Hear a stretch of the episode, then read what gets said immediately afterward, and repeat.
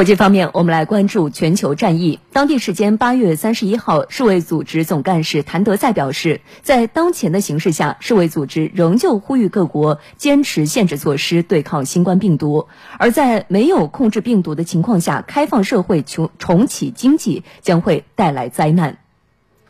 谭德赛指出，所有国家、社区和个人都必须关注控制病毒的四个基本事项。首先是防止加剧疫情的事件。新冠肺炎在人群中可以高效传播，许多国家爆发的疫情都与体育场和夜总会等人群密集场所有关。经历过严重社区传播的国家或社区，需要在短期内推迟此类事件，以减少传播。第二是通过保护老年人和有潜在疾病的人群等弱势群体，来减少死亡病例，减轻卫生系统的压力。第三是人与人之间保持至少一米的距离，定期清洁双手并佩戴口罩，还应避免封闭空间和拥挤场所。第四，政府必须采取有针对性的行动，以发现、隔离、检测和治疗病例，追踪并隔离接触者。此外，根据世卫组织对一百零五个国家和地区的调查，百分之九十的国家遭遇过卫生服务中断，